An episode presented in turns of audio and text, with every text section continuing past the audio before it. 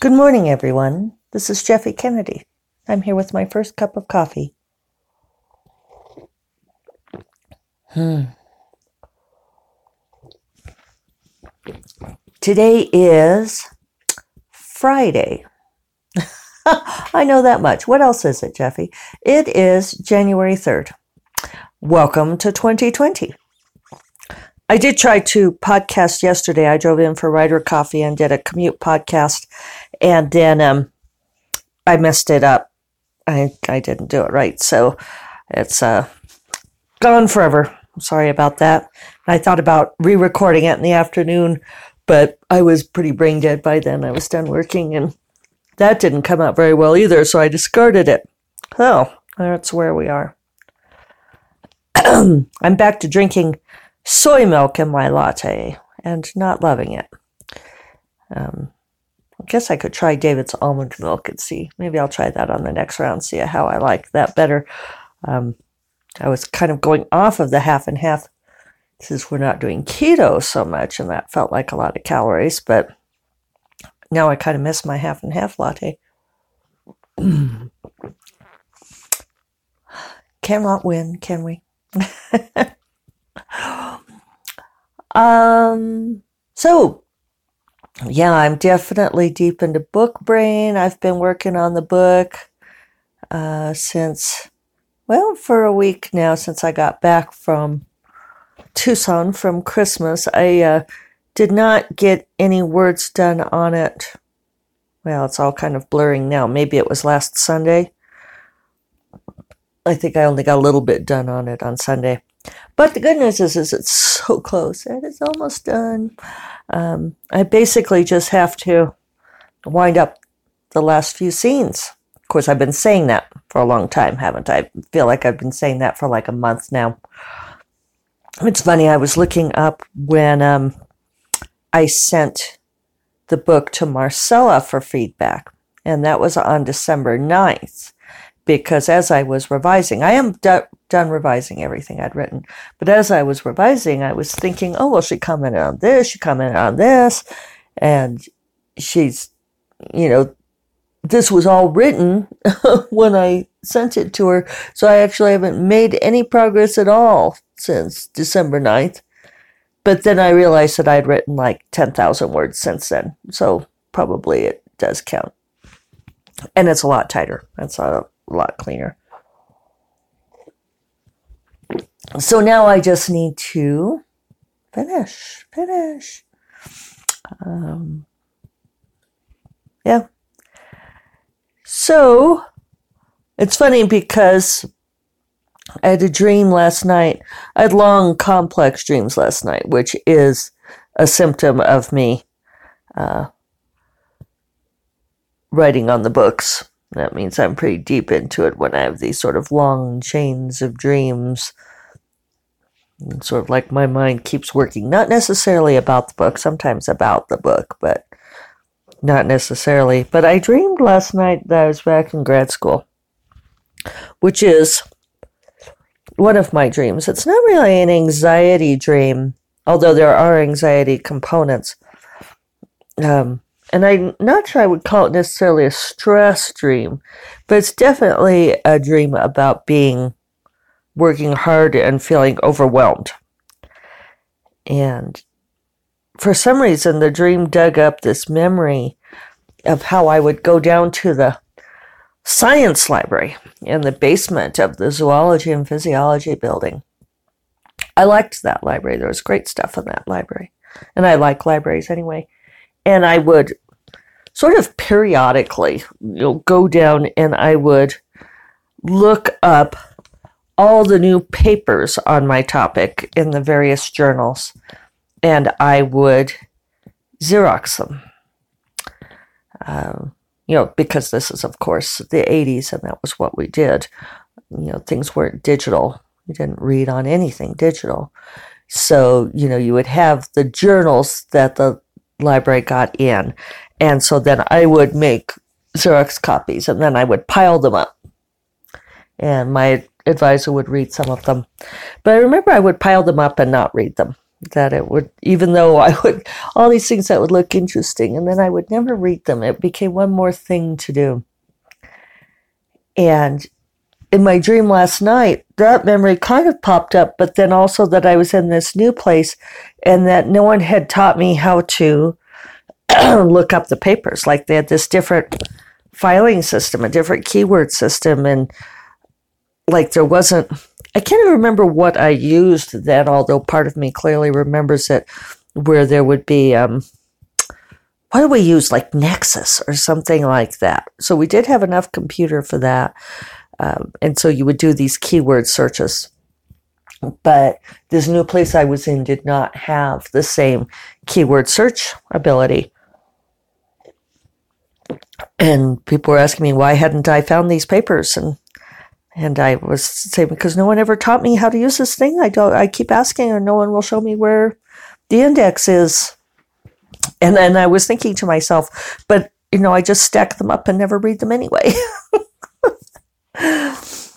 Uh, there were other there was other stuff in the dream. I don't remember all that much more about it, but I think I was thinking a whole lot about it's probably like wrestling the project, right? Wrestling the major project and getting it done.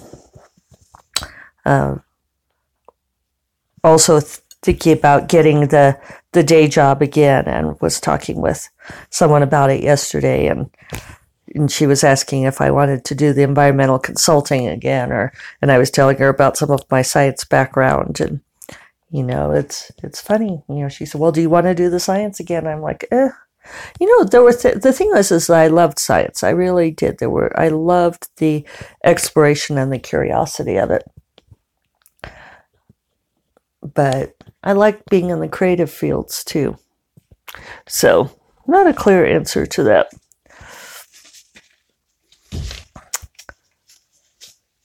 I am um, yesterday I did get to listen to Leslye Penelope's podcast on the RWA situation. And I'll I'll link to it in the show notes. She uh, called it Caught in a Bad Romance. And it's a longer episode for her but I really enjoyed her insights. And she has a very measured way of looking at things that I found um, very relaxing. It kind of helped me, helped talk me out of my particular tree as well. I was um, really amused at her story about telling her family about the sort of the origin of the the problem and the book that Courtney Milan was criticizing on Twitter, and how that she had called out the book for being racist, and the first thing her family said was, "Well, was it? was the book racist?" And and I commented, we chatted a little bit online, and I commented on that that it made me laugh, and she said, "Well, you know, the thing is, is that the." The people who are old enough to remember the Jim Crow laws have a really different perspective. And I could totally see that. Um, she had also mentioned, I think it was in a previous podcast where she was talking about an interview with Abby Cornish, where Abby said that she, um, they asked her about dealing with microaggressions in the workplace. And Abby Cornish didn't know, had never heard the term microaggression before. Or no, what did Leslye say? Um, she said that, uh, like Abby replied something like, well, that microaggression was just what we used to call day, daily life.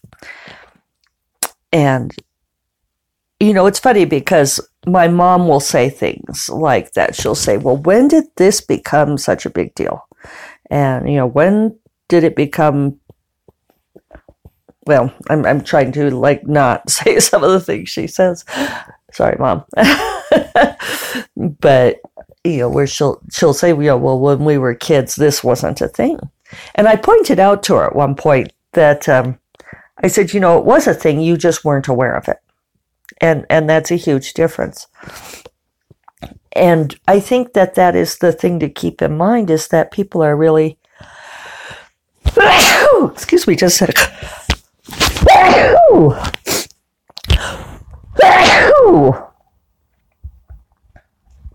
Am I done?